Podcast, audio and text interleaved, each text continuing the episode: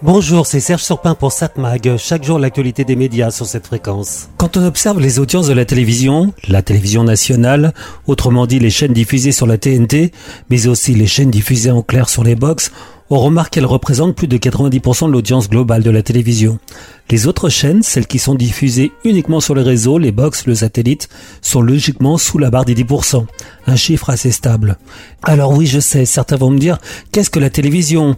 Et pourquoi il n'y a pas dans ces autres chaînes euh, les plateformes par exemple? À cela, on peut répondre, d'une part, les programmes sur les plateformes ne sont généralement pas gratuits. Il faut payer pour les voir. Par contre, le replay des grandes chaînes est inclus dans les sondages d'audience de la télévision.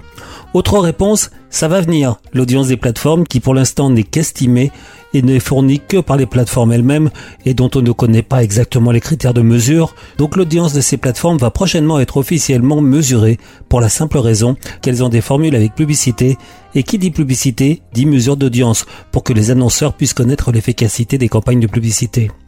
On peut me répondre aussi que l'audience des chaînes de télévision que l'on appelle fast, autrement dit celles qui passent par des applications disponibles sur les box ou sur les téléviseurs et qui sont financées uniquement par la publicité, ne sont pas aussi mesurées officiellement par médiamétrie. Oui, mais on sait que ces chaînes fast ont une audience confidentielle. Vu la qualité de leur programme, ça pourrait changer dans le futur. En ces temps où l'inflation est forte, certains ne voudront plus payer pour regarder des plateformes payantes. D'ailleurs, c'est toute la question sur l'avenir de la télévision que j'aborde ici. Autrement dit, quel avenir pour les grandes chaînes présentes sur la TNT et qui pourtant sont regardées désormais à plus de 80% par des téléspectateurs autrement que sur la TNT, autrement dit sur les box. Faut-il encore conserver ce mode de diffusion, la TNT Vaste question. Certains estiment qu'après 2030, la TNT va s'éteindre. Oui, mais il faut rappeler qu'être présent sur la TNT, ça coûte cher, et seules de grandes chaînes peuvent en bénéficier. Et en conséquence, le budget des grandes chaînes est en rapport avec le coût de diffusion. Quoique, je vous dis ça, mais en fait, il y a TNT et TNT. Et même encore TNT. Bon, je m'explique. TF1, M6 et France 2, France 3 France 5 ou Arte ont un budget largement supérieur à celui de TMC, W9, C8. Eux-mêmes qui ont un budget supérieur à des budgets comme euh, C-Star, Sister, RMC Découverte ou RMC Story. Quant aux autres chaînes pas présentes sur la TNT, elles ont un budget encore plus faible. Tout cela pour dire que, en voulant revenir sur le sujet que je voulais aborder dans cette chronique, quand on observe les audiences des chaînes dites de la TNT, on voit que globalement, les chaînes privées baissent. Par contre, les audiences des chaînes publiques, en particulier France 2, sont en progression, sans parler des chaînes dites d'information, et là c'est un cas un peu particulier. France 2, donc, petit à petit se rapproche de TF1. L'écart entre les deux se réduit. Et ça énerve les dirigeants de TF1, qui savent que comme les chaînes publiques ont généralement des téléspectateurs plus âgés, pas forcément, leur audience ne baissera pas. Par contre, TF1 ou M6 ont une audience globalement plus jeune, et les jeunes se détournent de la télévision. Sans oublier aussi le fait que l'année prochaine, il y a les Jeux Olympiques, diffusés uniquement par Force Télévisions, qui forcément fera de grosses audiences, et ça aussi, ça énerve les chaînes privées. Donc à un moment ou un autre, France 2 va dépasser TF1.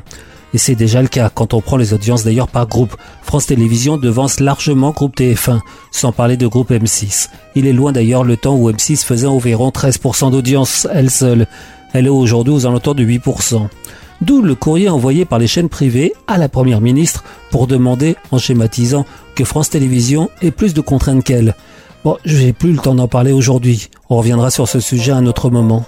7 Mag, l'actu des médias. Bon, on va la télévision ce soir sur la TNT, justement, sur TF1, une série, Les Randonneuses. France 2, une autre série, Bardot, La Madrague. Très grand succès pour cette série, mérité. France 3, par contre, un succès qui n'est pas venu, L'Empereur de Paris. C'est un film de Jean-François Richet de 2018 avec Vincent Cassel.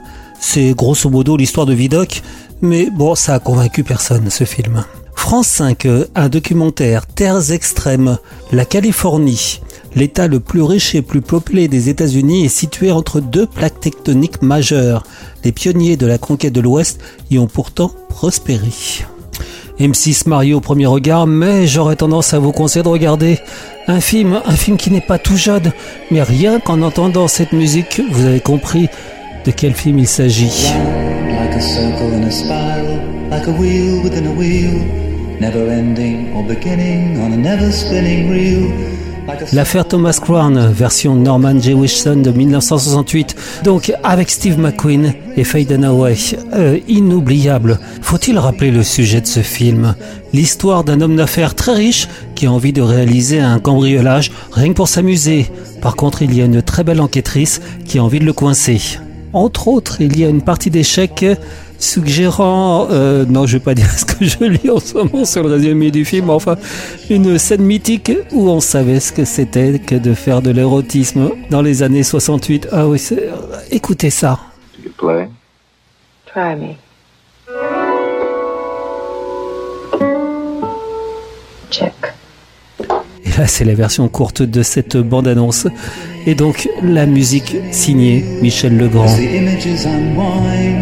like the circles that you find in the windmills of your mind.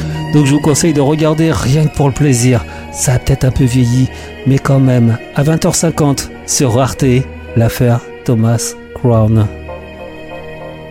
7 Mag, l'actu des médias.